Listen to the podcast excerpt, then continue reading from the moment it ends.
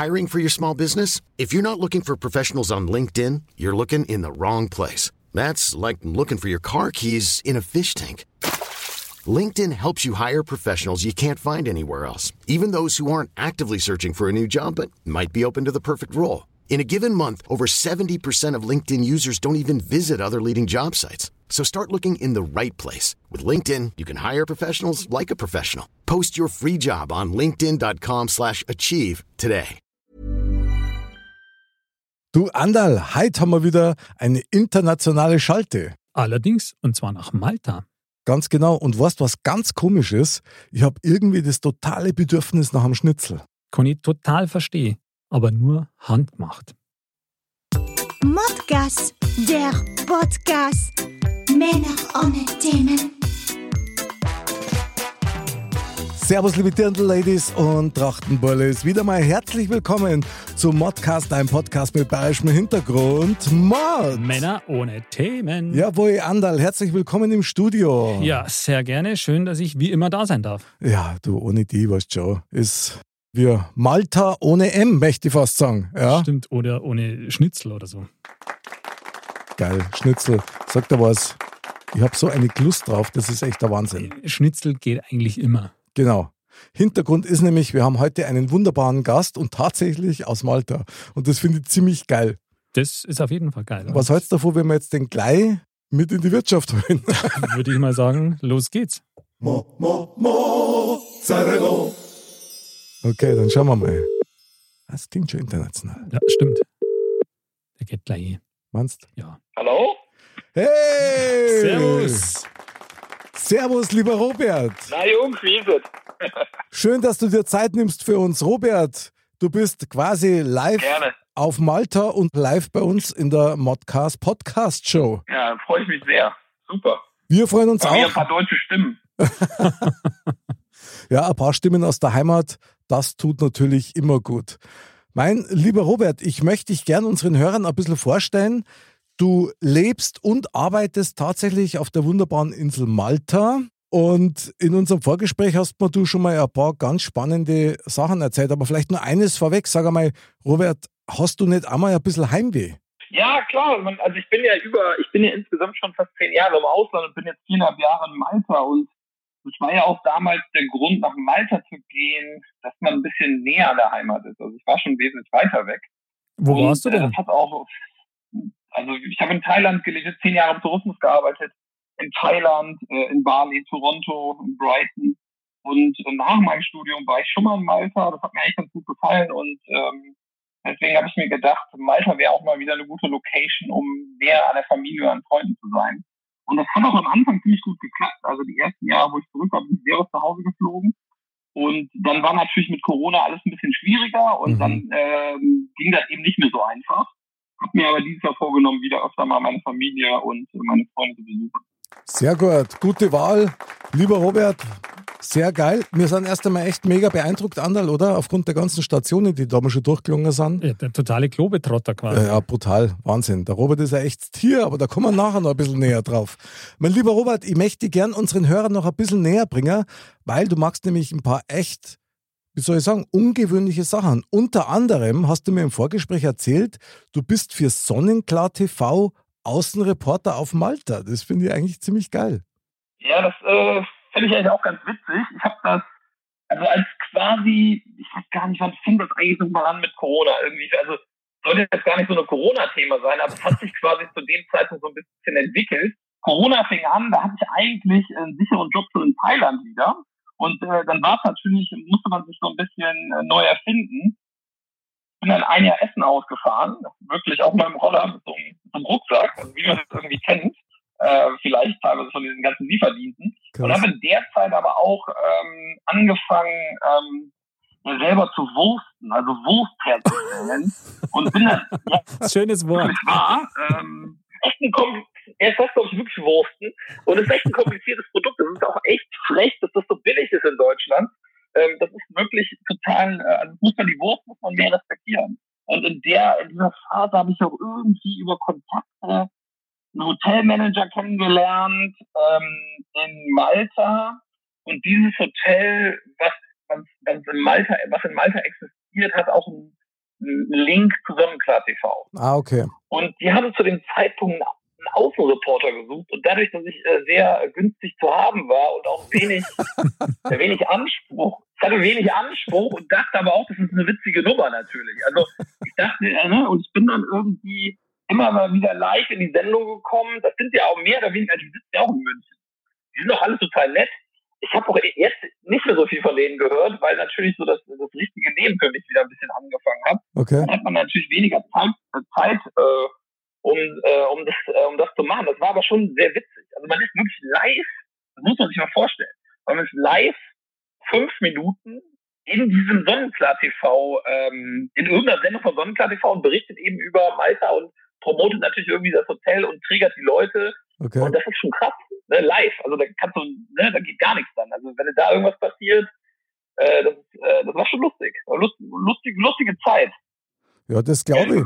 Also vor allen Dingen muss man ja wissen, von dem Hintergrund her, Andal, der Robert hat auch ein Studium im Tourismusmanagement gemacht. Okay, das passt ja dann eigentlich Ja, das- perfekt. Ja, Ja, also das, ich habe ich hab in den Niederlanden studiert. Ich bin ja ursprünglich Gladbacher, habe auch hier so ein, so ein Gladbach-Kissen ganz klischee-mäßig neben mir liegen. Ihr seid ja Von der die Borussia. Bayern und die Gladbach, die haben, ja Uh. genau, klar, was soll man machen, ne? ein Geboren, Fohlen-Fan. Ein Fohlen-Fan, meine Damen und Ja, Herren. ja, hoffentlich geht die, die Saison mal ein bisschen besser. Als Bayern ist man ja verwöhnt, wenn einmal eine Klatsche gibt in Bayern. Eigentlich gibt es immer die Klatsche von Gladbach. Ich wollte es gerade sagen, oder? Das ist ja immer nur, ja, Standard 5-0 Eröffnungsspiel. Pokal.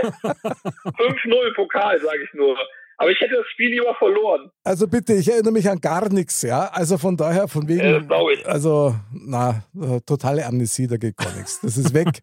Aber gut, du wolltest erzählen über dein Tourismusmanagement, mein Lieber. In, in Gladbach sind wir relativ nah an der holländischen Grenze. Das ist auch mal die Bayern so ein bisschen verstehen. Das ist nicht Ruhrgebiet, ja, das ist der linke Niederrhein. Ach so. Und da sind wir relativ nah an der holländischen Grenze. Und nach meiner super erfolgreichen Schullaufbahn und dann im Aufenthalt in Neuseeland, ich habe natürlich gar kein Englisch nach der Schullaufbahn, ähm, ähm, habe ich dann irgendwie entschieden, dass doch Tourismusmanagement ähm, eine gute Wahl war. Ich hatte zwischendurch noch eine Ausbildung gemacht, dann wusste man nicht, was man machen sollte und dann hat man im Endeffekt, gab es damals eine Website studieren in Holland.de. Und die Holländer ist ja so ein Marketingland und das ist bis da hingefahren, das war alles so cool, alles so offen und liberal und nett, ne? So, es ist natürlich so ein, so ein Gegenpol zu diesem Klischee-Deutschen, will ich ja gar nicht schlecht reden. Und dann habe ich da äh, Tourismusmanagement studiert. Dann habe ich da Tourismusmanagement, ja, auf Englisch, das war echt krass. Und mein Englisch war eigentlich auch zu dem Zeitpunkt jetzt nicht so, so top. Aber ich habe mich da durchgekämpft und ja, so fing quasi so diese. Und jetzt, wenn man dann Tourismusmanagement studiert, dann will eigentlich auch jeder, der das studiert, irgendwie schon im Ausland an einem Produkt arbeiten. Also ja die. Idee, dass man dann bei TUI im, im Office in Hannover sitzt, jetzt, wenn jetzt irgendjemand von TUI zuhört, tut mir leid, aber das ist jetzt nicht so die, die Idee. Ne? Also das ist, dass man will dann schon irgendwie ins Ausland und die Welt sehen. Das hat eigentlich auch immer gut funktioniert. Also ich muss sagen, ich habe dich ja live auf Malta erlebt, ja. Äh, wo genau, wie genau, da, Ja. kommen wir, da kommen wir jetzt wirklich in Kürze noch drauf. Aber da merkt man ganz klar, Robert, du bist natürlich ein Mensch, der will unter Menschen sein. Du bist ein absoluter Entertainer, aber dazu später mehr. Zu meinem Miss Entertainment muss ich einfach nur mehr auf München-Gladbach eingehen, auf die Borussia.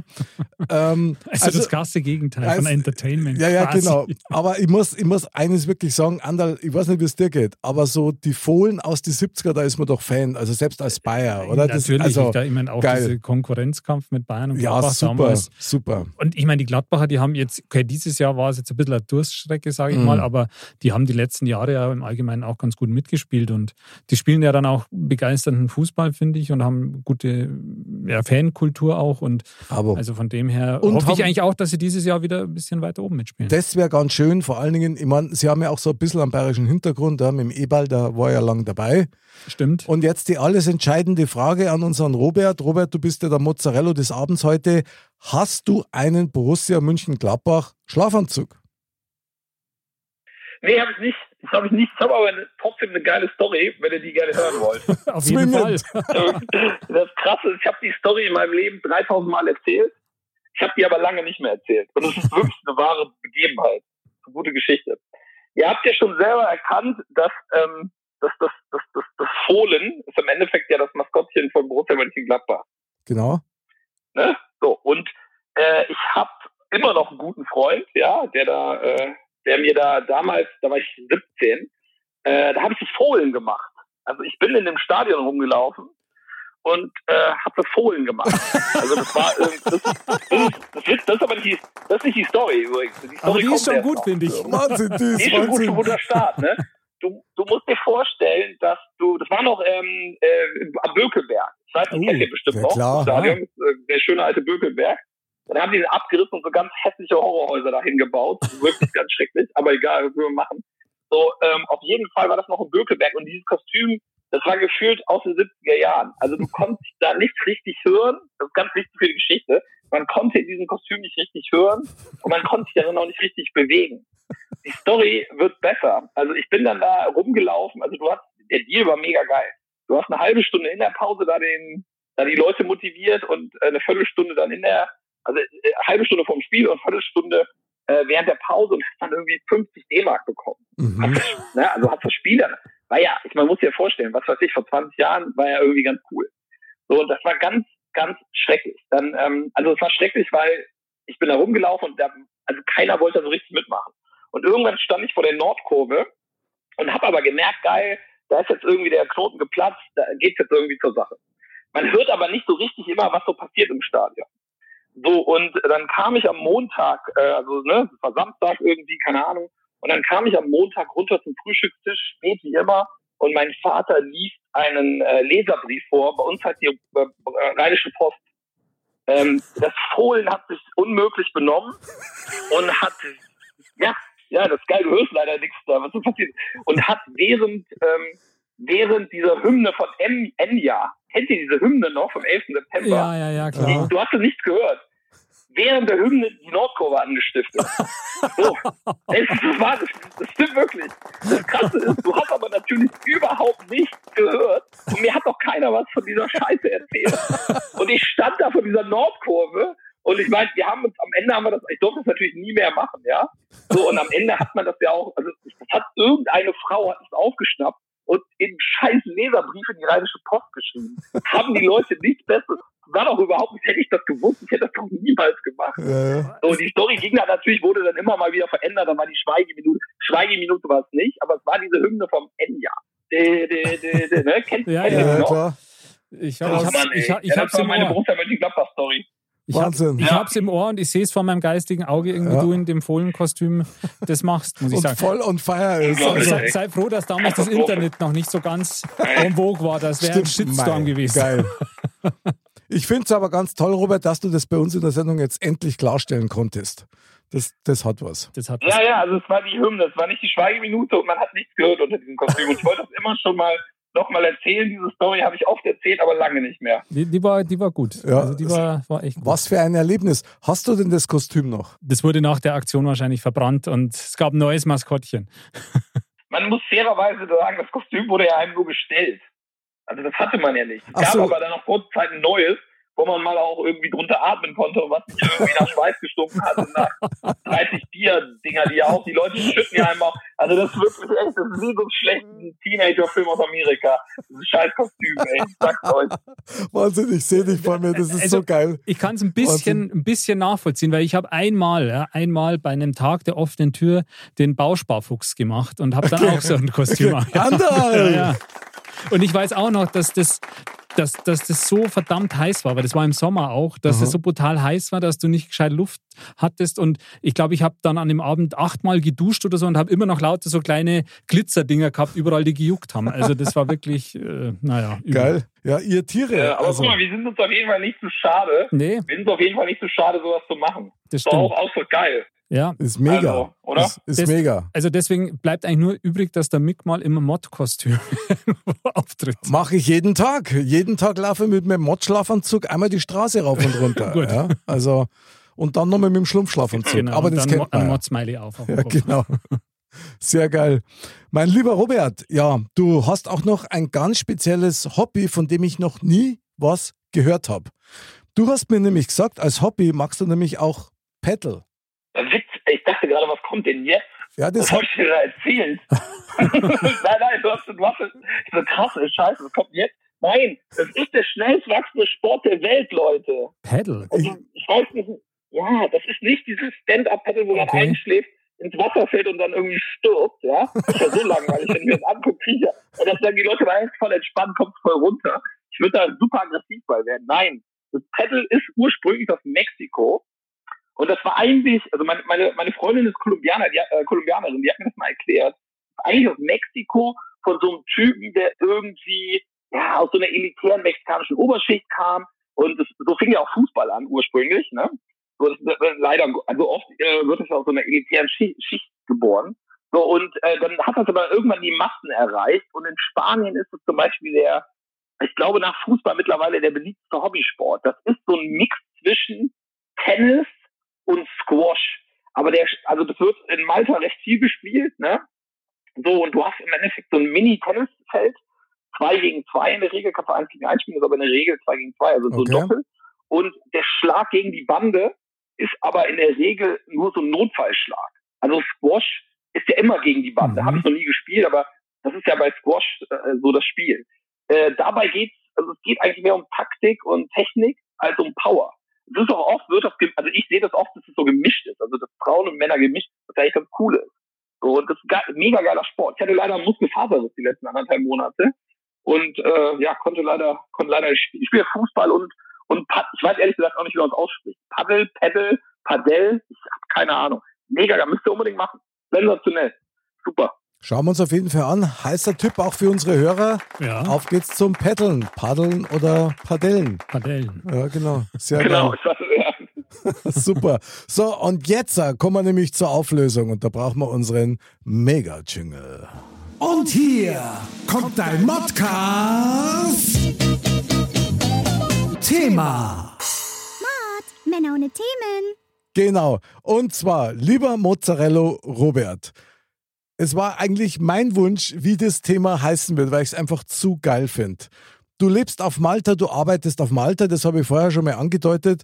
Und das Geile ist, du hast auf Malta tatsächlich einen eigenen Food Truck mit der Aufschrift Handmade Schnitzel auf Malta. Und das bravo. finde ich, bravo, total geil. Und genauso wird diese Sendung heißen. Und dazu werden wir dich löchern, natürlich. Ist es wirklich gerne. so, du magst wirklich aus deinem Truck raus handgemachte Schnitzel? Pommes habe ich selber schon probiert, die sind Wahnsinn. Super. Ja, das, also das Witzige ist ja, bei mir steht wirklich auf dem Truck drauf, Handmade Schnitzel. Jeder, genau. der jetzt genau, also das Krasse ist, ähm, ich dachte eigentlich, mein Englisch wäre ganz gut, das kann man so gar nicht sagen. Also das ist, das kannst du im Deutschen zwar so sagen, das kannst du auch auf Englisch nicht so übersetzen. Aha. Weil wenn man sagt Handmade, ist das eigentlich immer sind da so Ketten und so eine Scheiße. Weißt du? Also da kannst so, du eigentlich so, okay. so Art and Craft. Also das heißt, das Allerwitzigste bei der Nummer ist, genau das, was du dir auch jetzt rausgesucht hast, habe ich eigentlich falsch auf den Tracke geklebt. Aber das steht da nun mal jetzt so drauf. Was soll ich jetzt machen? Ist ein USP. So, die meisten Leute, die meisten Leute fällt das nicht auf. Ja, ist aber absolut geil. Also was für ein Branding, ja. Ich bin da echt drüber gestolpert. Ich habe das damals sogar am Andal geschickt, weißt du, das Foto. Ja, ja absolut. Das habe ich dir geschickt. Schau mal hier, Handmade Schnitzel auf Malta, wie geil. Das stimmt. Nichts ahnen natürlich, dass wir dich dann da in der Sendung haben werden. Ja, super. Aber ich meine, da muss ich ja, ja schon, schon mal fragen, weil du bist ja vorher schon, du hast schon das Stichwort Wursten gegeben. Ja. Das geht ja ein bisschen so in die Richtung, mhm. aber wie, wie bist du jetzt da drauf gekommen von Tourismus, äh, dann Reporter und, und, und, jetzt quasi Gastro zu machen und hier deinen eigenen Foodtruck zu haben? Also man, man muss fairerweise sagen, ich, ich bin ja eigentlich äh, im Tourismus seit zehn Jahren aktiv und bin ja auch immer noch im Tourismus aktiv. Ich habe ja auch eine Wohnung gekauft in Malta und habe da so ein Airbnb draus gebaut. Mhm. Habe ja vier Zimmer, kann ich euch später noch mal ein bisschen was zu erzählen. Und ähm, das habe ich quasi alles noch so fertiggestellt, bevor diese Corona-Kacke anfing. Und äh, dann hat mir Corona, dann bin ich ein Jahr ähm, Essen ausgefahren und ich brauchte irgendwie eine Exit-Strategie. Das war irgendwie, also das war so ein Notfalljob. Ne? Also mhm. ich, ich hatte natürlich die Wohnung und das war schon okay und das mit Essen ausfahren, es gab auch überhaupt kein Selbstmitleid, es war alles in Ordnung. Das waren eben so die Zeiten. Und äh, ich fand aber, ich finde, ich fand und ich finde auch Gastronomie generell super interessant. Und ich bin mit Essen ähm, relativ, ähm, also ähm, picky. So, also ich finde irgendwie, egal wie teuer irgendein Essen ist, ob das jetzt Fine Dining ist oder ob das jetzt äh, ähm, so, so, so, so Pommesbuden essen ist, das muss irgendwie immer einen Sinn ergeben. Es muss lecker sein, das muss irgendwie so weit wie möglich ähm, homemade sein und ähm, ob das jetzt eine Wurst ist oder wie gesagt Fine Dining oder irgendwas dazwischen, das muss irgendwie Sinn ergeben. Und ich hatte immer das Gefühl, ich weiß das besser als alle anderen. Und wenn ich das Gefühl habe, dass ich besser weiß als alle anderen, muss ich ja auch Gas eben mal das machen. Bringt ja nichts, das nur zu erzählen. Bravo.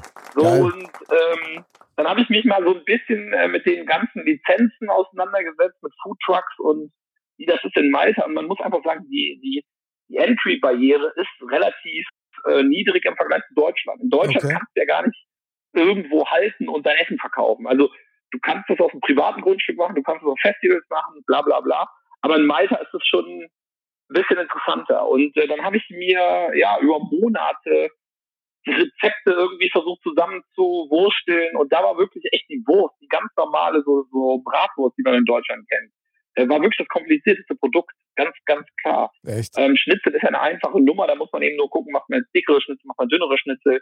Die muss man eigentlich auch immer frisch machen. Was heißt eigentlich, die musst du immer frisch machen, weil sonst geht die Panade, ich glaube, das heißt soufflieren, dann geht das nicht richtig schön hoch. Und ich finde irgendwie auch Mayonnaisen super, also äh, selbstgemachte Mayonnaise hat jetzt nicht viel mit Deutschland zu tun, aber ich äh, habe dann quasi so Schnitzel, Sandwiches, Schnitzel, Semmel, wie man bei euch sagt, kreiert mit selbstgemachten Mayonnaisen und ja, das klappt bis heute ganz gut, ähm, muss ich sagen. Ich bin fast ein Jahr im Geschäft und ich habe auch nur fünf Tage die Woche auf und auch nur vier Stunden. Also man hört ja auch von den Leuten, die sagen, oh, Gastro ist so hart, Ja, ist, ja. ist hart. Aber wenn man jetzt selber für sich sagt, man will es einfach nicht skalieren und man will es nicht übertreiben, und ich habe ja noch mein Airbnb und wenn man in dieser Zeit einen relativ okay Umsatz macht, ähm, dann ist das dann gut. Also mal gucken, was der nächste Step ist, keine Ahnung. Ähm, Wobei man sicherlich eines sagen muss. Ich meine, wie gesagt, ich habe es ja live erlebt. Ja, das war ja die Faszination. Darum habe ich dich ja gefragt, ob du gern mal bei uns in der Sendung wärst, weil du magst auf und die Leute stehen da. Also viele warten schon auf dich. Und das ist dann, dann wirklich ein Job, wo du on fire bist. Ich meine, ich habe dich erlebt. Da, da, das geht ratzfatz und klar müssen die Leute immer ein bisschen warten, weil du die Sachen auch frisch machst, aber da bist du schon vier Stunden oder was ausgepowert danach, kann ich mir gut vorstellen. Ja. Ja, also du, du, man muss sagen, fairerweise, als du da warst, war es sehr voll. Das ist äh, so 50-50. Also es gibt keine Tage, es gibt, also vielleicht, ich bin jetzt fast ein Jahr auf, es gibt vielleicht so zehn Tage, die waren so richtig schlecht. Mhm. Aber es gab eigentlich, ich bin echt auch selber überrascht, dass dieses Konzept, was ich mir da überlegt habe, dass man eben sagt, okay, es gibt eben Pommesbuden essen. Wir können jetzt sagen Foodtruck, man kann jetzt irgendwie da so ein dickes Fass, aber ich habe einen Foodtruck und bla. Am Ende kann man auch sagen, ich habe eine Pommesbude an der Promenade in Malta. Äh, mir ist das eigentlich völlig egal, wie man das, wie man das irgendwie so definiert. Also äh, am Ende kommt es ja dabei raus, was für eine Qualität bietet man an. Und Qualität gehört natürlich auch Service. Also äh, also ihr merkt ja an Selbstbewusstsein mangelt es mir nicht. Und ähm, wenn man ein geiles Produkt hat und dazu eine große Fresse, dann ist es schon okay. Und wenn man auch mehrere Sprachen spricht, was du ja da wirklich äh, exerziert hast. Ich wollte es gerade sagen, weil das, ist sind ja Wahnsinn. wahrscheinlich vor allem die Touris, oder? Ja, das Witzige ist, ich spreche eigentlich nur Englisch und Deutsch, aber ich switch natürlich die ganze Zeit, wenn dann Deutsche sind, also am Truck, die sich natürlich, es kommen natürlich auch Deutsche wie du am Truck, ähm, die dann so ein bisschen quatschen und dann so ein bisschen die Story hören wollen. Das ist auch ganz schön und dann gibt's auch mal ein Bierchen. Und natürlich ist es so, wenn man die Leute ein bisschen entertaint und ein bisschen äh, an der Stange hält, oder bei der Stange hält, weiß ich gar nicht, wie man das jetzt sagt, ähm, dann geben die Leute natürlich in der Regel mehr Geld. aus. Und am Ende ist das der Sinn der Sache, dass er Geld verdient. Kann man jetzt drehen und wenden, wie man will. Ja, also, ähm, aber man muss, man will ja auch immer ein geiles Produkt den Leuten geben. Ich importiere ja auch Bier aus Bayern. Obwohl ich Rheinländer bin. Also die Leute, die jetzt alle Altbier gerne trinken, Ist werden mich jetzt verfluchen, aber das ist gar nicht mein Bier. Ich finde eigentlich so helles bayerisches Bier sehr, sehr gut. sehr gut, eine Sehr gut. vernünftige ich Wahl. auch. Ja, eine vernünftige Wahl kann man unterstützen. Bravo, Absolut. bravo. Dein Bier ist aus dem Allgäu, glaube ich, oder? Ja, das ist das Engelbräu. Das sagt mir was. Das Das ist aus dem Allgäu, aus Rettenberg, aus der berühmt-berüchtigten Stadt Rettenberg. Aha. Und das ist einfach, man muss einfach sagen, ich habe viele Brauereien angeschrieben und äh, die Bayern, also ihr seid ja schon auch ein äh, eigenes Völkchen. also, das muss ja auch echt, also ich meine, das ist schon auch geil. Du rufst die an und teilweise, ich habe nichts verstanden am Telefon.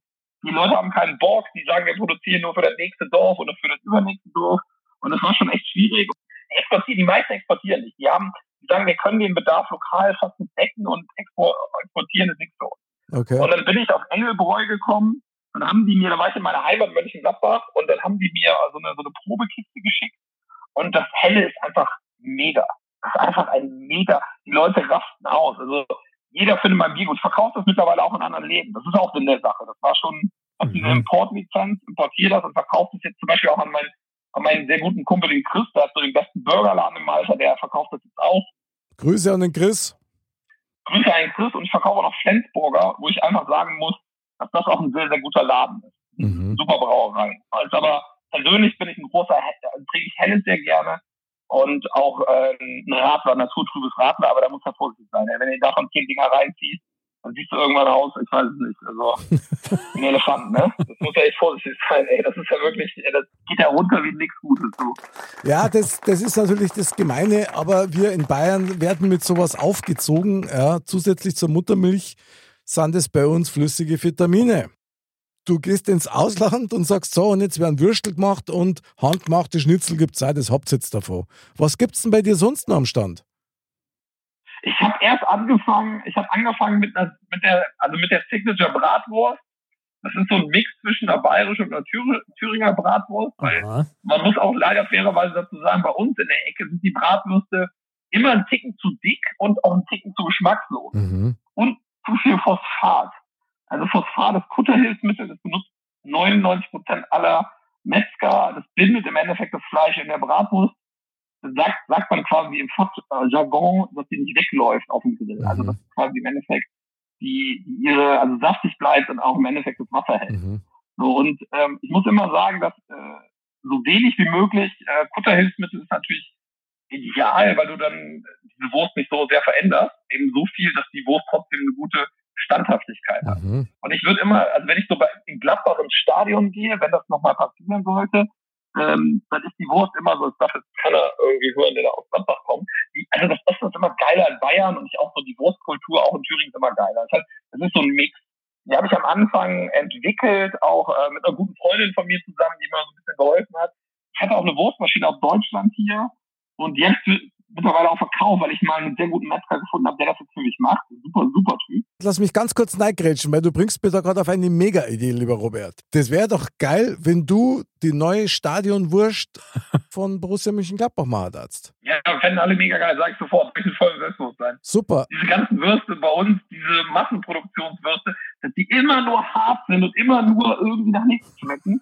Also das ist echt Katastrophe. Naja, wie auch immer. Ähm, die Wurst habe ich eben. Finde ich übrigens einen sehr guten Vorschlag. Also ich weiß nicht, ob ich nach dieser Fohlen, Fohlen Gate, dass ich da noch mal irgendwie eine zweite Chance kriege. Nach 20 Jahren ist es äh, im Endeffekt ist man quasi, wird auf Bewährung gesetzt und die Wurst wird entwickelt. Ja, ähm, so, so, ein Hausverbot läuft doch nach 20 Jahren auch mal aus. Dann, ja, oder? klar. Ich mein, also richtiges, ich hatte eigentlich nur ein Fohlen-Kostümverbot, also ich durfte immer wieder ins Stadion.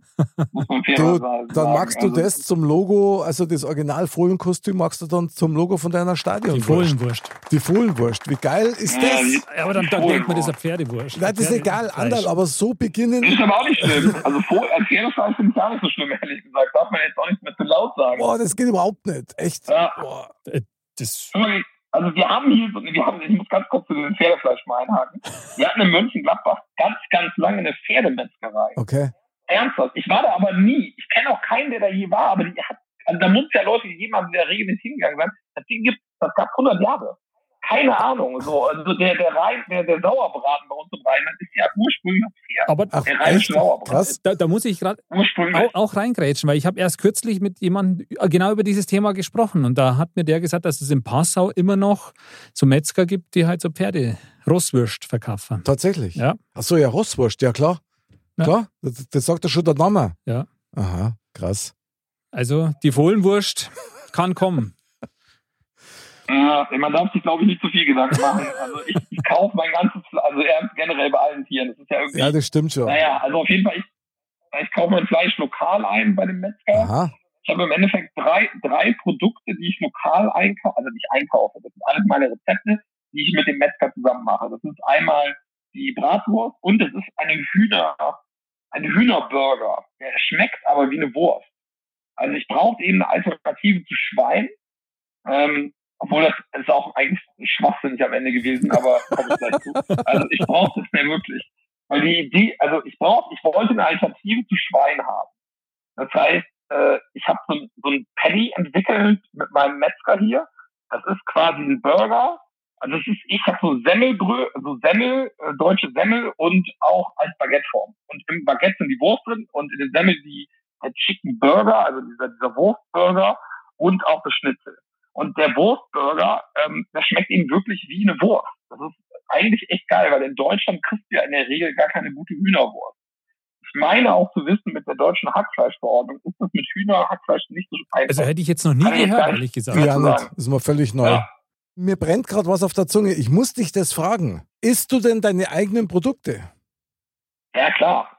Also, Ja, aber natürlich nicht mehr in der, nicht mehr in der Menge wie am Anfang. ja, das glaube ich, auf das wollte ich nämlich raus, weil oftmals ist es ja dann so, ich meine, wenn du es selber magst und dann jeden Tag hast und so weiter, irgendwann ist auch mal der Krank voll, ja. Ja, das, also die Sache ist die, ich habe eben so eine Kooperation mit verschiedenen Restaurants und tausche mal das Essen.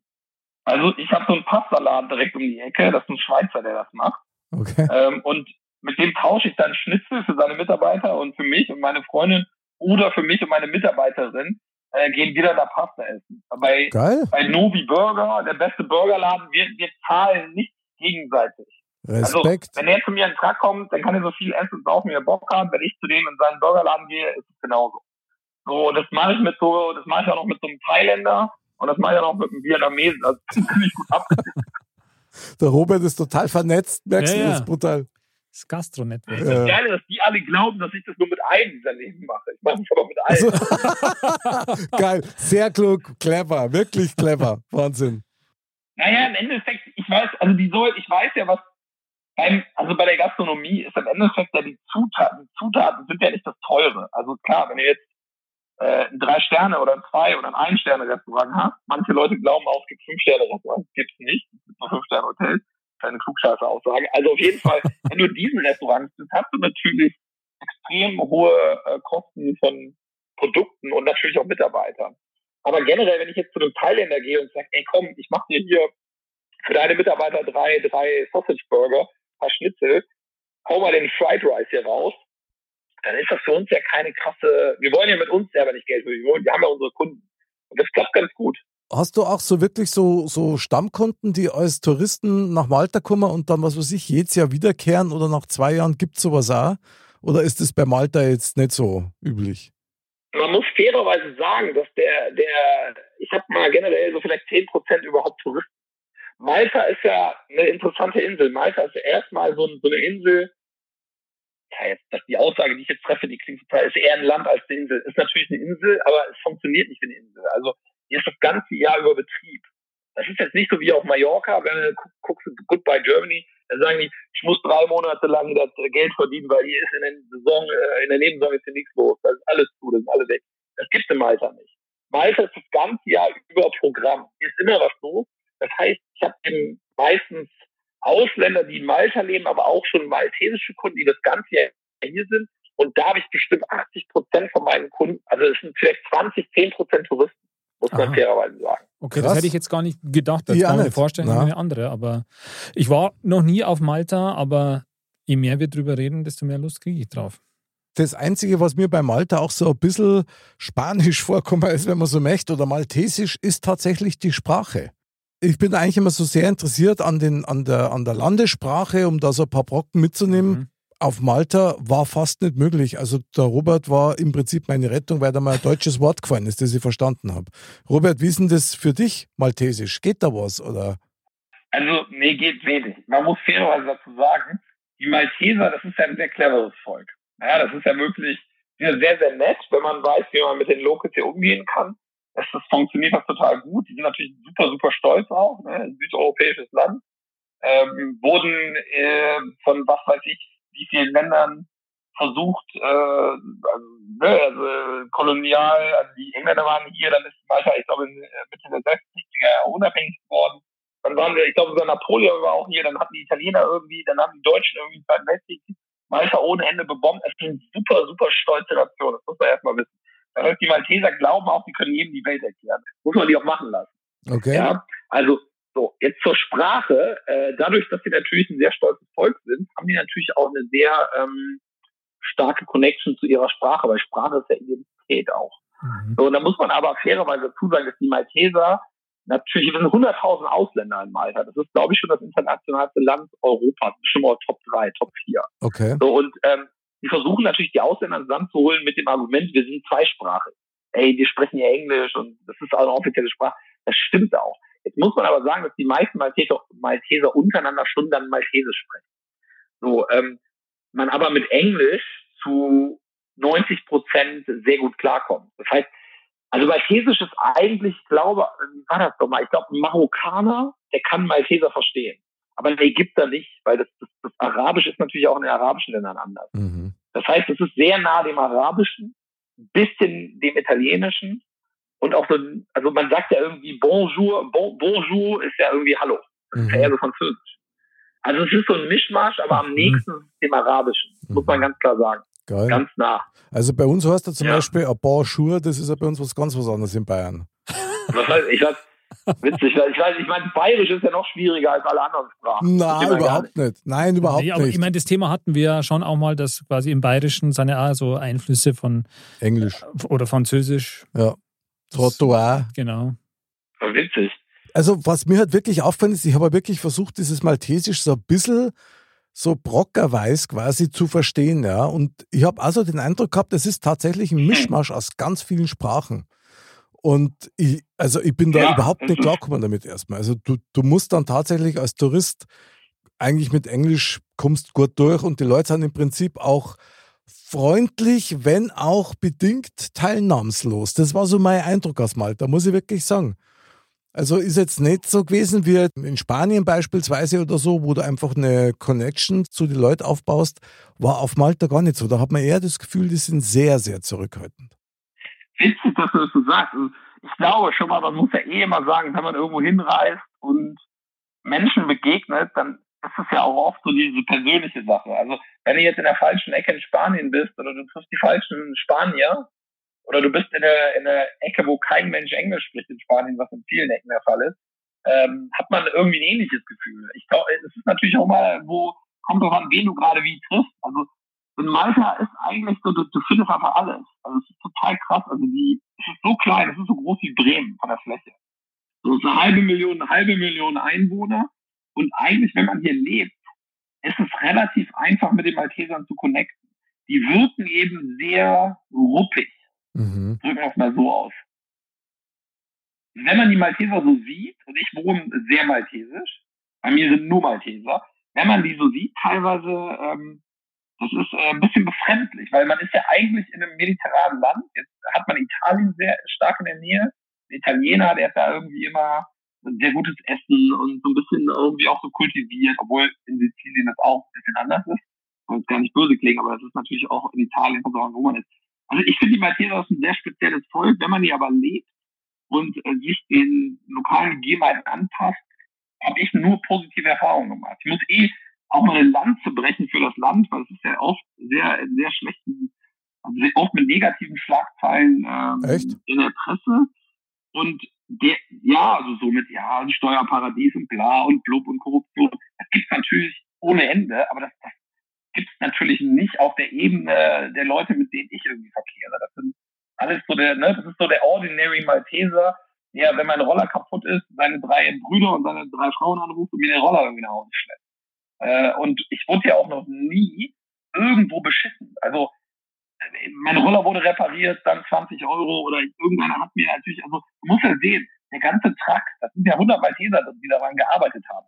So bescheuert. Aber immer wenn ich mit jemandem arbeiten musste oder mit jemandem zu tun habe, ob das jetzt ein Supplier ist, ob das mein Metzger ist, ob das, äh, was weiß ich, der Mechaniker ist oder der Typ, der mir die Getränke bringt. Das sind immer so Handschlags-Agreements und dann zahlst du drei Tage später irgendwie so.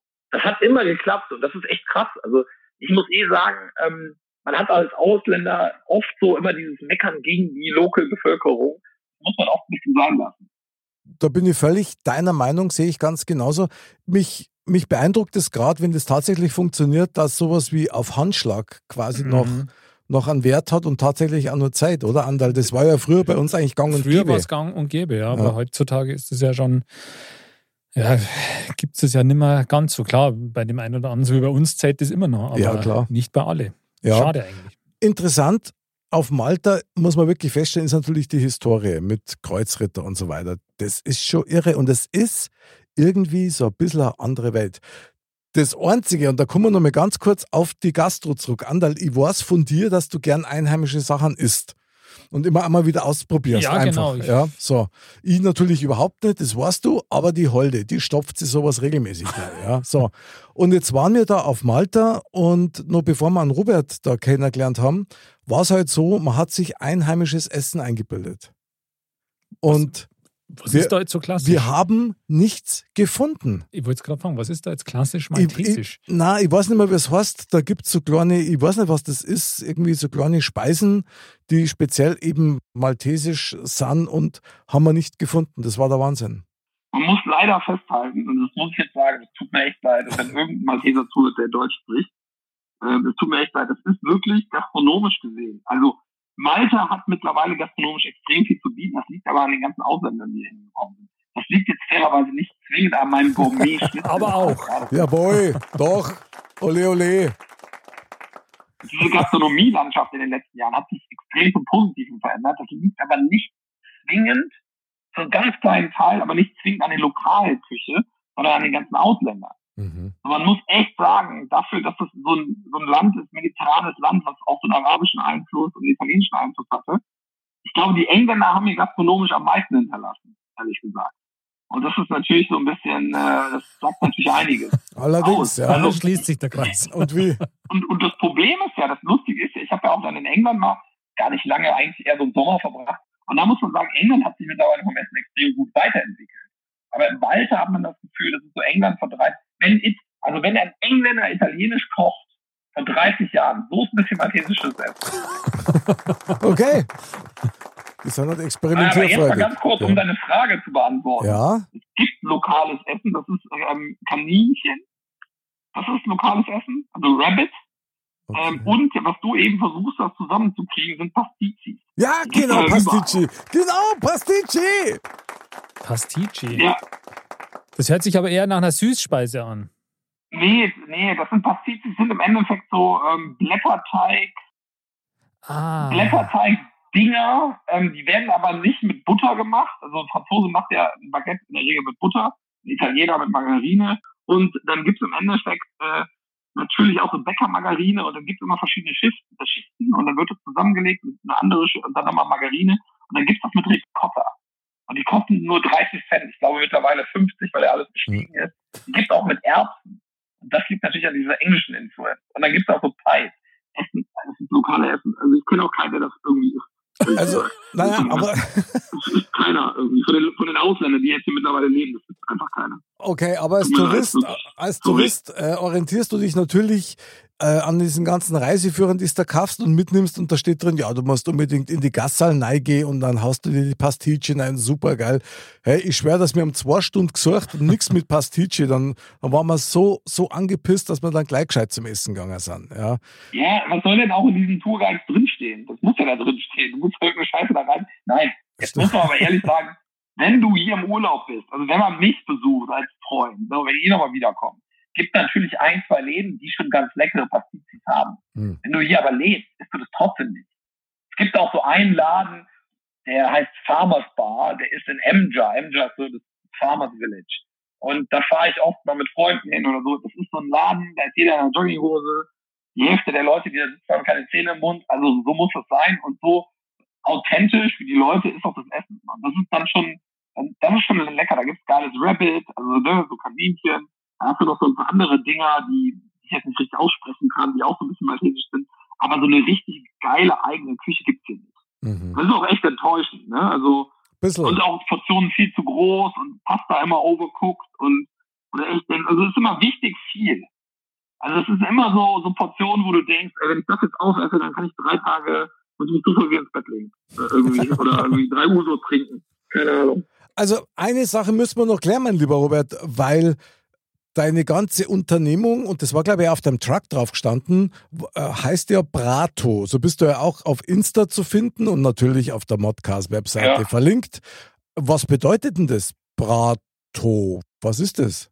Ja, das, Witzige ist, ähm, ich erkläre dir das, erzähle auch direkt eine coole Story. Also eine coole Story. Meine Eltern sind übrigens, ne, ich habe sie total lieb, das ich dazu sagen, aber es ist auch Diskussionsbedarf über Schwachsinn gibt bei uns in der Familie. so, Brato, ich, ich komme da gleich nochmal drauf zurück. Also wir sind eine sehr, wie kann man ja schon denken, eine sehr kommunikative und diskussionsfreudige Familie. Das kommt jetzt überraschend. Also, Ja, ja, ja. Ich weiß auch gar nicht, wo ich das her habe. Also das ist, äh, wie gesagt, die Frage ist doch da. Also Brato heißt im alten Hochdeutsch. Ich wusste das gar nicht. dass Es gibt, es gibt wohl Althochdeutsch, ja. Heißt es Brät. Und was Brät heißt, das wisst ihr ja. Das ist im Endeffekt das, was in der Wurst ist. Die, Rohmasse quasi, oder? Ja, genau. Im Endeffekt ist das gewürztes, also gewürztes Hack ist Brät. mhm. Das ist so. Gibt, gibt ja auch das Das ja Leberkasbrät. genau. Genau, genau. Das ist, das ist dann gekocht, ja. Ne? Das ist also, das ist auch da ist übrigens extrem viel Phosphat drin, deswegen ist es so schön Fohlenbrät. mal. Fohlenbrät. Ja, ja. So, so, und da muss man sagen, dann hat meine Mutter hat mir auch mal diese Frage gestellt, da hat sie gesagt, ne, nennt mich ja Robby, ne? Hey Robby, was, woher kommt eigentlich der Name? Und ich so, ja, das ist äh, genauso erklärt, wie ich es euch erklärt habe. Und ähm, dann, dann habe ich erklärt, Bret ist im Endeffekt ja das, das, was in der Wurst ist. Du hast im Endeffekt den Darm und in den Darm kommt dir das sich das mal vorstellt, unglaublich. Und dann hat sie gesagt, ja, nee, nee, Bret ist das aber eigentlich nicht, weil ähm, das heißt ja irgendwie anders. Und das war eine riesen Diskussion. Und das ging immer, das kam immer so auf. Woche über Monate und Wochen.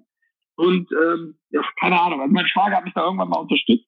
Aber so Diskussionen, also das ist ganz schwache Diskussion. Das heißt, wenn wir diese Probleme innerhalb der Familie haben, haben wir keine Probleme. Bravo.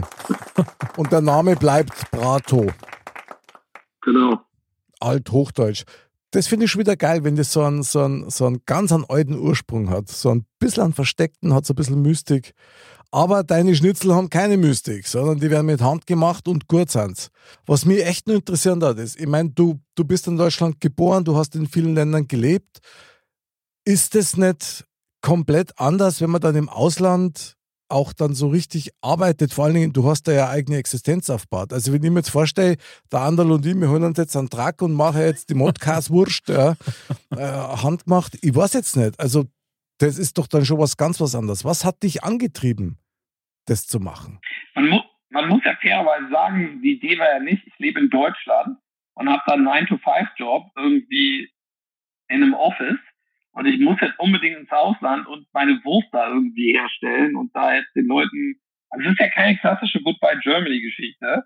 Kann man zwar jetzt so verkaufen, aber ist es ja nicht. Ich habe ja, dadurch, dass ich Tourismus studiert habe, immer ja, relativ gute Jobs im Ausland gehabt und die hatte ich auch schon, bevor ich da hingegangen bin. Also ich bin nie irgendwie ins Ausland gegangen, habe dann gesagt, ey, zu, ich bin jetzt hier, ich habe Tourismus studiert, kann ich hier irgendwie per Touren organisieren, sondern Mhm. das ist ja, das läuft ja alles anders ab. Es ist ja so, dass du sagst, okay, du hast eben ganz normale Interviews, du kennst jemanden, der kennt jemanden, der sucht jemanden, dann bewirbst du irgendwie da oder quatscht mit den Leuten, dann hast du den Job, dann ziehst du da hin. So. Das heißt, diese, diese Foodtruck-Nummer ist ja ein bisschen aus der Not geboren, beziehungsweise ich habe mir natürlich auch gedacht, Zeit, also Time is now. So, ich meine, wenn du jetzt diese ganze Corona-Kacke äh, sich ein bisschen beruhigt hat, dann machst du das eben und probierst das mal. Und wenn das nicht klappt, klappt es nicht, weil die Entry-Barriere ist eben nicht hoch. Also, um aber deine Frage eigentlich mal zu beantworten, am Ende des Tages ist das ja alles ein People-Business. Das Gute ist ja, hier ist alles auf Englisch. Das heißt, ich spreche ja die Sprache. Also auch diese ganzen Lizenzen, das ist auf Maltesisch und auf Englisch. Das heißt, und das ist alles sehr straightforward. Das ist nicht wie in Deutschland, das ist, äh, also man sagt ja immer, in Deutschland wäre sehr bürokratisch. Das hast du hier jetzt nicht so. Es Mhm. gibt gewisse Steps und wenn du die irgendwie kennst und äh, wenn du dann mit den Leuten sehr nett und sehr charmant umgehst, also auch mit Leuten, die so im Government und so arbeiten, mit denen kannst du viel lockerer reden als mit Leuten in Deutschland. Also die Art und Weise, wie ich mit Leuten rede, ist genauso, wie ich jetzt mit euch rede. So rede ich mit meinen Suppliern, so rede ich mit den Leuten irgendwie beim Finanzamt. Äh, da gehe ich hin und sage, Leute, kennt ihr echt meinen Foodtruck? Dann sagen die, nee, was machst du, was verkaufst du denn so? Gib doch mal deine Nummer. So. Weißt, du, dann bist du, bei, dann bist du da irgendwie im Finanzamt. Stell dir mal die Situation in Deutschland vor. Also meine Art, wie ich Du musst dir erstmal eine Nummer ziehen. Ja, genau. ja, ich weiß, also hier ist es eben so, du, ich komme da hin und dann frage ich den Leuten erstmal, wie geht's euch? Und die Malteser sind am Anfang immer so ein bisschen grummelig, so, aber wenn du eben den Leuten sagst, wie geht's euch, alles cool, was macht ihr und du, du bist so ein bisschen locker. Also das, das zieht in Deutschland ja nicht. Deswegen. Klingt sehr menschlich. Und das geht ganz gut in Malta. So, und deswegen klappt das ganz gut. Also für mich, Malta, Selbstständigkeit klappt, klappt ganz gut, weil die ganzen Lizenzen, die ich hab, also brauche, die habe ich auch. Und ich habe ja auch einen Steuerberater, mit dem klappt das auch gut, der mich hier irgendwie, den, ich ja auch durchguidet, wie ich die Sachen machen muss. Das heißt, generell ähm, muss ich sagen, dass mir diese Art, wie hier gelebt wird, das hat mir in Holland eher gepasst. Äh, das hat dann mehr gepasst als Deutschland. Ob das wirklich so ist, weiß ich gar nicht. Ich habe in Deutschland noch nie gearbeitet. Also vielleicht ist das auch nur mein persönliches Gefühl. Ja, gut, ich meine, das ist ja immer sehr subjektiv, das Ganze. Ja, genau. Was wir uns gerade fragen, der Anderl und ich, das sehe ich uns beiden schon direkt an. Würdest du jemals wieder zurückkommen nach Deutschland? Ja, klar. Ich habe, also man muss fairerweise sagen, die Entscheidung, dass ich seit langer Zeit im Ausland lebe und dass ich das Leben lebe, was ich lebe, ist keine Entscheidung gegen Deutschland, ist keine Entscheidung gegen das konventionelle Leben, was schon meine Familie und meine Freunde führen, überhaupt keine Entscheidung dagegen. Aber man muss natürlich ganz klar mal seinen Weg gehen. Es hilft ja nicht zu sagen, ach, der macht das so, der kauft das Auto, der baut so das Haus. Das hilft ja alles nicht. Mhm. Wenn man das nicht das Gefühl hat, wenn man ein anderes Gespür, also wenn man ein anderes Desire hat. So. Ich kann mir aber natürlich trotzdem vorstellen, äh, nochmal irgendwie zurückzugehen nach Deutschland und da zu leben. Warum nicht? Äh, ich würde das überhaupt nicht ausschließen, weil ich habe überhaupt keinen Groll gegen Deutschland. Es gibt ja auch fast viele dieser Leute und die gehen mir auch mega auf den Sack. Ähm, die sagen, Deutschland ist so schlecht und ach, ich will nie mehr nach Deutschland, das ist alles schlecht. Also ich glaube, Deutschland ist objektiv gesehen, gibt kaum bessere Länder, wenn man mal ehrlich ist. Muss man ähm, so unterstützen, ja. Große, weite Welt. Ja. Also spätestens bei der Fohlenwurst bist du dann wieder da. das wäre echt das, ey, wenn das, das würde eigentlich, ich, ich mache dir die geilste Wurst der Welt, sag's dir. Ja, und das klingt, das klingt schon sehr nach Weltherrschaft mit der Fohlenwurst. Also bravo, Robert. Ja, ja, ja, genau. Das ist was, was wirklich immer, immer geil ist, wenn sowas dann einmal klappt, weil das ist dann eine richtige, eine richtige Lebensstory. Das stimmt. Oder wenn du da Stadionwurst magst, ich ja, finde das Wahnsinn, die Idee ist geil. Die Idee ja. ist natürlich super. Krass. Aber vielleicht kannst du ja jetzt mal, wir haben ja jetzt über deinen Foodtruck und was da so alles gibt, hört sich auch gut an. Also ich muss sagen, ich habe richtig Appetit jetzt nach hier so einem so, cool so einer, so einer Händelwurst quasi mit einem Engelbräu. Also das war jetzt genau das Richtige. Aber vielleicht äh, kannst du ja mal uns auch noch einen kurzen Einblick geben oder so oder jetzt beispielsweise mal quasi aus dem Nähkästchen plaudern. Was würdest du jetzt sagen, was war jetzt so das Verrückteste, was dir an deinem Foodtruck passiert ist? Nix. Ja, das kommt. Also, so. da ist der Mick vorbeigekommen. Jawohl. Ich hatte, also ich weiß nicht, ob das eine verrückte Geschichte ist oder eine gute Geschichte. Ich war letzte Woche, ähm, hatte ich so ein maltesisches Pärchen bei mir am Foodtruck. Und es ist natürlich schon so, dass ich immer mit jedem so ein bisschen quatsche und natürlich gleichzeitig das Essen vorbereite. Ich weiß auch immer, wo jeder herkommt. Also wenn ich einen Malteser am Tag habe, weiß ich sofort, ist Malteser. Wenn ich ein Deutscher ist, also ich kann ganz gut so Länder erraten, habe dann ganz gutes Gespür, kann das auch am Akzent ganz gut hören. So, und äh, der, äh, da war am Trakt so ein, also das jetzt waren die, Anfang 60, und der hatte so ein Fußballtrikot an. Und ich habe dann das Essen für den zubereitet, hab gesagt, hey, you're Maltese, ja, ja, bla, bla, cool. You like football? Yeah, I used to be the national coach ähm, of Malta. Dann dachte ne, der war der Nationaltrainer in Malta. Dann dachte ist ja mega cool. Bin ich auf dem Tag rausgefahren, erstmal ein Selfie mit dem gemacht. Und dann hat er mir seine Story erzählt. Der war wohl für 15 Spiele Nationalcoach, der, also hier so äh, National Coach of Malta und hat in den 15 Spielen nur sieben Spiele verloren. Muss man sich, wenn man jetzt sieht, wie die Malteser so abschneiden, fußballtechnisch, ist das schon krass. Keine Ahnung, der ist so eine Fußballschule mit 600 Kindern, aber wir wollten auf jeden Fall kein Geheimnis draus machen, dass der mal der Coach bei der Nationalmannschaft. Geil, das ist doch cool. So, das ist ja. Das ist ein richtiger Promi quasi. Quasi, ja. Das ist irre. Also, ich weiß nicht, ob ich mir das vorstellen könnte, in einem Foodtruck auf irgendeiner Insel, ich sage das jetzt mal so allgemein, mein Leben zu verbringen. Für das muss man schon geschaffen sein, lieber Robert. Wenn mich nicht alles täuscht, dann hast du deinen Truck auf Malta, aber in Sliema, glaube ich, heißt das, oder? Ist in Gesira. Das kann man aber als Tourist schwer unterscheiden, das Gesira. Gesira. Das ist direkt neben, also die Promenade geht ineinander über. Also kommt ah. von welcher Seite du kommst, bist du erst in Sira, dann Slima oder eben umgekehrt. Und ich sag dir sogar witzigerweise, ich kann mir auch nicht vorstellen, mein Leben lang in diesem Foodpark zu verbringen. Deswegen machst du ja auch noch vier Stunden pro Tag und noch fünf, fünf Tage pro Woche. okay, also, verstehe. Nee, das ist, ich kann so, wie ich es mache, okay Geld verdienen, das reicht mir mit dem Projekt. Aber ich habe auch keine Lust, die ganze Zeit in dieser Pommesbude rumzuhängen. Verstehe. Weil ich einfach sehr kreativ bin und äh, viele Ideen habe, viele Projekte. Und es ist auch das Schwierigste, jetzt wieder eine Access-Strategie zu finden. Ich bin jetzt ein Jahr in dem Trakt und ich kann mir auch schon vorstellen, das operativ abzugeben, muss ich ganz klar sagen. Ich kann mir auch vorstellen, das weiterzumachen. Aber das ist auch ein schwieriger Step, zu sagen, wie kann man das Ding vor, also fortführen ohne dass man selber involviert ist. Also involviert im Sinne, dass man da steht und so seine Show abzieht und die Leute unterhält und die Leute voll schwabbelt und was weiß ich. Also das ist jetzt die nächste Herausforderung, sage ich dir ganz klar. Okay, krass. Das klingt ja wirklich schon nach dem nächsten Step, oder Andal? Wie empfindest das du? Ja, auf jeden Fall. Aber die Einstellung grundsätzlich ist, finde ich, doch relativ gesund eigentlich, weil dass man eben jetzt sagt, okay, nee, ich will jetzt nicht die nächsten 40 Jahre ähm, zwölf Stunden am Tag in einem Truck drinstehen, sondern ich, ich, ich, möchte halt, dass es so läuft, wie ich es will, ja, oder ich habe ja mein, mein Konzept auch und äh, das ist auch ein Herzensprojekt, aber genau. trotzdem ähm, ich könnte auch acht Stunden aufmachen und doppelt so viel verdienen, aber ich mache nur vier Stunden, um das halt irgendwie auch gesund am Laufen zu halten. Und das finde ich eigentlich ganz, ganz gut. Aber weil du hast ja gesagt, du hast noch ein paar andere Projekte am Laufen. Du hast ja schon gesagt, du, du vermietest auch Zimmer, aber andere Projekte ja. am Laufen hört sich für mich auch ein bisschen nach was anderem Kreativen an. Kannst du da noch was verraten, was du da so machst? Oder? Naja, also ich habe natürlich, ähm, ich habe natürlich mein Airbnb, was äh, ganz gut läuft. Also das, mhm. hat, äh, man muss natürlich sehen, ich habe immer im Tourismus als Angestellter gearbeitet und diese Corona-Krise hat mir im Endeffekt, also jede Krise ermöglicht Leuten ja auch neue Chancen und Möglichkeiten. Mhm. Das klingt immer so ein bisschen laberababe, aber das war ja in meinem Fall so. Ich habe im Endeffekt dann dieses Airbnb hier aufgemacht, mitten in Corona oder mitten zu Corona-Zeiten, wo es ganz am Anfang, dann war es ja wieder ein bisschen ruhiger, dann ging hier wieder ein bisschen was und man immer so hin und her jongliert und dann der Foodtruck und jetzt äh, ist eigentlich so der Fokus auch so ein bisschen mehr das Bier was ich importiere, auch mehr so B2B, also mehr in die Lokale zu bringen. Aha. Das ist eigentlich so ein bisschen, so der nächste Step ist schon ja so ein bisschen dran. Ähm, ich könnte mir aber auch nochmal vorstellen, in, äh, ja, nochmal ganz woanders hinzuziehen. Dann müsste man aber natürlich, äh, ich bin jetzt ja viereinhalb Jahre in Malta, jetzt muss eigentlich nochmal wieder ein neues Adventure kommen. Na, krass. Und äh, Wie wär dann muss man sich mal überlegen. Besonders exotisch Bayern? Bayern wäre mal ja echt Abenteuer. Ja, also auf jeden Fall würde ich da genauso viel verstehen wie irgendwie am Ende der Welt. Also das wäre auf jeden Fall schon mal. Aber du wärst willkommen. Du wärst willkommen.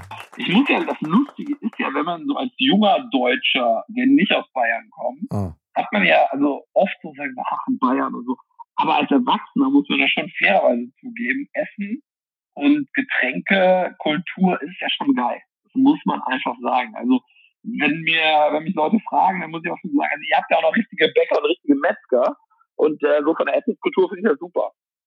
Aber ich glaube nicht, dass ich nach Bayern ziehe.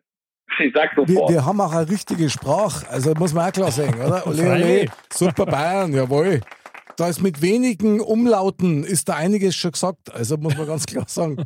Ich hatte ja eigentlich vor zwei Jahren schon einen Job unterschrieben in Asien wieder in, in, in Thailand. Äh, ich finde generell Südostasien super interessant. Immer wieder mal gucken, ob sich da vielleicht nochmal was ergibt. Ich würde euch dann auf dem Laufenden halten und vielleicht können wir ja nächstes Jahr dann nochmal ja, um, sprechen, unbedingt. wenn es was Neues gibt. Unbedingt. Neues gibt. Ja, glaubst du denn nicht, dass du mal in Bayern einmal Urlaub machst? Ja, ich, ich muss schon sagen, ich glaube auch, es gibt auch in Bayern so geile Spas und so, diese ganzen Sachen. Das kann man, ich habe ja ne, meine Freundin, die, wir leben ja hier zusammen, die ist auch mit mir hier, die hat da auch schon Bock drauf. Und ähm, ja, ich glaube, es ist auch so ein Pärchen, als Pärchenurlaub Bayern auch ganz cool. Ne? So super. landschaftlich und essenstechnisch. In jeder und wie gesagt, Hinsicht. dann gibt's ja auch so, ja, Klar. so Spa, also so Spa-Hotels. Also ich sag jetzt mal so, also eine Hofgute, so eine, so eine Sachen, ne? Das ist auch geil. Also es wäre auf jeden Fall schön, wenn du da mal kommen würdest, ja, wir würden uns freuen. Ja, ich bin, ich, wie gesagt, wenn sich die Situation alles ein bisschen entspannt hat, mit, äh, wie gesagt, mit diesen ganzen Wellen, die immer wieder kommen das und stimmt. Ähm, ja das ist natürlich das, das größte Problem, muss man schon sagen, mit Selbstständigkeit. Ich habe eine riesen Leidenschaft, äh, ne, ich, reise eben total gerne und ich bin auch super viel in meinem Leben gereist. Das war vielleicht auch so die Motivation, dass man dann auch viel im Ausland gelebt hat, obwohl das eine zwingend ja gar nichts mit dem anderen zu tun haben muss. Äh, und das ist natürlich ganz schwer, wenn man jetzt seine Pommesbude hat und sein kleines Gasthaus hier, also Gasthaus, ne, also Airbnb und Pommesbude. Ähm, du kannst ja nie lange weg. Also ich war jetzt letztens in meiner Heimat in Mönchengladbach und ähm, ich sag mal, meine Freundin hat dann gesagt, komm, ich bleib hier, ich manage das Apartment, ich manage den Truck. Super. Und äh, das ist natürlich, wäre ich natürlich auch äh, gerne mit ihr ge dahin äh, gefahren, nach mhm. Hause. Ähm, jetzt haben wir das aber im September geplant und wir müssen uns aber jetzt mal im September planen, wer in der Zeit den Truck übernimmt, wer mir da hilft und wer sich um das Apartment kümmert, weil es ist ja immer was. Das ist das große Problem. Und diese zwei, drei Tage dann nach Hause, das ist eben, das ist auch so ein Grund, warum ich mir nochmal überlege, man muss jetzt nochmal gucken, man hat den Vertrag etabliert, kann man das irgendwie abgeben, geht das? Rein theoretisch. Es macht ja keinen Sinn, wenn du irgendwie, äh, ich sag mal, ähm, Gefangener bist von deinem eigenen Erfolg. Ja, ich weiß, was du ja, meinst. das stimmt schon, ja. Da ist was dran. also meine, meine Projekte funktionieren, aber das ist ja mega nervig. Ich will ja auch mal zwei, drei Wochen wieder weg. Irgendwie nach Thailand oder nach Bali, Indonesien oder was weiß ich, in den USA oder nach Kolumbien, weil die Familie meiner Freundin kennengelernt, meiner Freundin kennengelernt. Das ist auch bestimmt ein sehr geiles Reiseziel. Also wieder reisen. Ich will wieder reisen. Ja, man merkt schon, du brauchst es. Du bist echt ein Kosmopolit, das finde ich eigentlich Ja, ziemlich stimmt. genial. Das klingt, Also klingt- auf jeden Fall so durch. Ja. da gibt es jetzt erstmal noch mit den Brato-Robert-Applaus. Genau, aber ich meine, Brato wird ja wahrscheinlich eh so eine Art Franchise-System früher oder später werden. Und Ja, ich sag ja, Robert- Kette. Weltherrschaft, das, also, wer ist McDonalds? Ja? Je, jeder spricht nur von Brato. Ja. Wer das hinkriegt in der Gastronomie, sowas aufzuziehen, das ist echt krass. Ich frage mich immer, wie Restaurants Geld verdienen. Also, euch, wir trauen dir das zu, aber eindeutig. Äh, Wenn, wenn nicht du, wer dann? Ja, genau. Und jetzt wird Zeit, jetzt machen wir nochmal eine kleine Reise, nämlich nach Neuschmarnstein. Juhu. Neuschmarnstein. Ja, liebe Dirndl-Ladies und Trachtenbullis, lieber Mozzarella Robert Neuschmarnstein, ist eigentlich so ein bisschen das Fazit unseres Thementalks. Andal, ich würde natürlich dir gleich mal den ersten Ball zuschieben. Was nimmst du aus diesem Thementalk vom Robert raus? Ich meine, man kann da jetzt nur Stunden mit ihm reden und es hört nicht auf, interessant zu sein. Absolut. Also ich fand es super spannend irgendwie und ich, ich habe irgendwie lustigerweise so eine, so eine richtig plastische Vorstellung von dem Ganzen, obwohl ich ja jetzt im Gegensatz zu dir nicht ähm, vor Ort war. Und Mhm. Robert, du hast heute schon einen sehr schönen Satz gesagt, finde ich. Das war relativ am Anfang, da hast du gesagt, die Wurst muss mehr respektiert werden. Und ich finde, das umschreibt das Ganze doch ganz gut. Sehr geil. Andal, tolles, to tolles Fazit, finde ich super. Robert, was nimmst du als Fazit aus diesem Thementalk mit? Das war ganz nett, so mit, äh, mit so zwei Bayern ein bisschen zu plaudern und vom Leben zu erzählen. Weil ich, ihr, kennt, ihr habt mich ja jetzt so ein bisschen kennengelernt. Ich bin ja auch relativ schnell sehr transparent. Wenn mir eine Plattform gibt, eine Plattform gibt zum Quatschen, äh, den, der ist immer ganz hoch angesehen bei mir. Das muss ich dazu sagen. Also Das die, nehme ich hier mit. diese, Pla mit. diese Plattform kriegst du bei uns immer, mein Lieber. Das war echt su super geil. Also ich kann ja sagen, ähm, der Titel von dieser Episode heißt ja dank dir Handmade Schnitzel auf Malta. Ich würde es ein bisschen abändern wollen und sagen, also Handmade Leben auf Malta, weil mir beeindruckt das sehr und ich finde es toll, wie du das machst. Vor allen Dingen, man spürt förmlich, dass du einfach nicht stehen bleibst. Dein Motor ist ständig am Macher und am Tun und das finde ich, finde ich einfach sehr, sehr genial. Ich bin sehr gespannt auf unsere nächste Sendung, wo du dann sein wirst und was dann dein Business sein wird. Aber wir brauchen auf jeden Fall Ja. erst einmal noch ein paar Handmade Schnitzel. das Und, auf jeden Fall. und ich weiß ja nicht, wie es ist auf Malta, aber eines weiß ich, es gibt wahnsinnig viele Tempel und wir hier bei Modcast in Bayern, wir haben auch ein hauseigenes Orakel und das hören wir uns jetzt mal an. Die Weisheit der Woche. Das Orakel von Kalypso sagt. Glücklich ist, wer sagen kann, ich hab's gemacht, drum bin ich jetzt. Anstatt zu träumen vom Nirgendwo, hätte ich doch, dann war ich jetzt. Mega passend, oder? Geil, oder? Robert, hast du jetzt verstanden, was unser Orakel schon gesagt hat?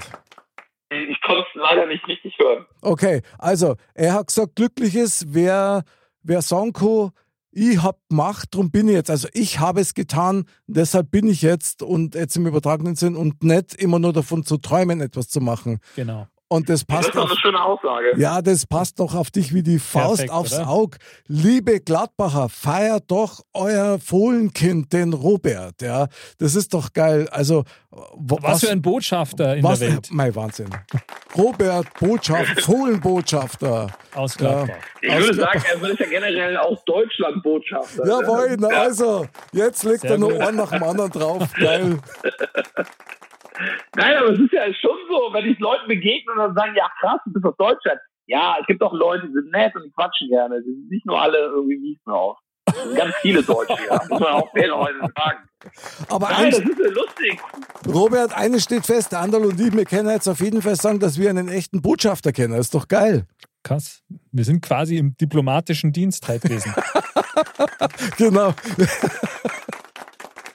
Mein lieber Robert, du, wir danken dir von ganzem Herzen, dass du dir die Zeit genommen hast, dass du uns ein bisschen einen Einblick in dein Leben gegeben hast, das echt mega interessant ist. Ich meine, bei uns ist es tatsächlich so, Anderl und ich, wir suchen unsere Gäste nach ihrer Herzfrequenz aus. Das ist das Wort. Und das ist halt das Geheimnis, warum bei uns einfach alles echt ist. So wie du, mein lieber Robert. Sehr geil. Vielen Dank. Das war's schon wieder. Vielen Dank fürs Zuhören. Mein lieber Anderl im Stadion, hätte jetzt was gesagt, im Podcast-Studio. Merci als Wingman. Ja, vielen Dank euch beiden. Das war schön. Mein lieber Robert, nochmal vielen Dank, dass du dabei warst. Wir freuen uns aufs nächste Mal. Bleib gesund und mach weiter deine wunderbaren Schnitzel. Ja, hat mir auch Spaß gemacht. Vielen Dank für die Einladung. Und liebe Dirndl-Ladies und Trachtenbullis, bleibt gesund, bleibt sauber, bleibt friedlich und benutzt euer Herz, egal wo ihr seid auf dieser Welt. Bis zum nächsten Mal und Servus. Servus.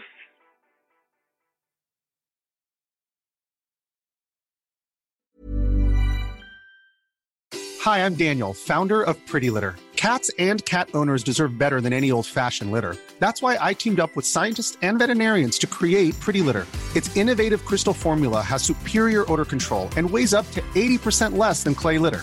Pretty Litter even monitors health by changing colors to help detect early signs of potential illness. It's the world's smartest kitty litter. Go to prettylitter.com and use code ACAST for 20% off your first order and a free cat toy. Terms and conditions apply. See site for details.